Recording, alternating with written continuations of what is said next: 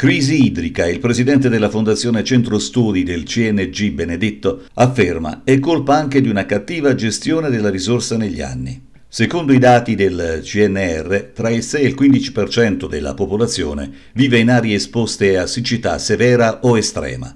Dati alla mano, è lecito ritenere che per almeno 3 milioni e mezzo di italiani l'acqua dal rubinetto non può più essere data per scontata. Un primo incontro interministeriale per l'emergenza siccità si terrà oggi, primo marzo, a Palazzo Chigi, presieduto dalla Premier Giorgia Meloni. La task force dovrà valutare le iniziative per varare un piano di interventi a breve scadenza ed una programmazione a media-lunga scadenza. Lo ha deciso il governo, a quanto si apprende dopo la relazione in Consiglio dei Ministri del Ministro per la Protezione Civile e le Politiche del Mare, Nello Musumeci.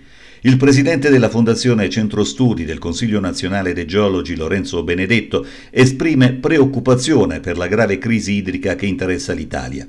È chiaro che il clima sta cambiando e le precipitazioni piovose, intense e brevi non riescono a raggiungere le acque profonde sotterranee. Le scarse precipitazioni nevose, con l'aumento delle temperature, non giocano a favore di un bilancio idrico soddisfacente, ma la situazione che stiamo vivendo deriva anche da una cattiva gestione della risorsa idrica negli anni, a partire dalla logistica degli impianti fino al tema della pianificazione. Manca un bilancio idrico, la conoscenza approfondita dei quantitativi delle risorse, afferma Benedetto, in quanto non si sono mai definiti per gestirne in maniera oculata la disponibilità e i relativi consumi.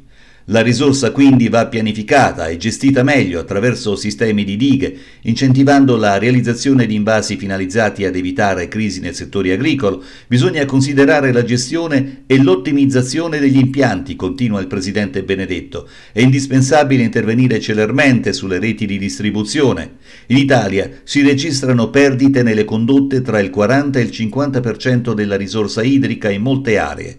Non possiamo più permetterci di prendere sotto gamba il problema. Bisogna aggiornare le tubazioni, una volta adeguate, gestirle attraverso una rete informatizzata per ottimizzarne i consumi. È indubbio, conclude il presidente Benedetto, che le autorità di bacino devono lavorare su questi temi e il governo deve trovare le risorse per agire in tempi rapidi.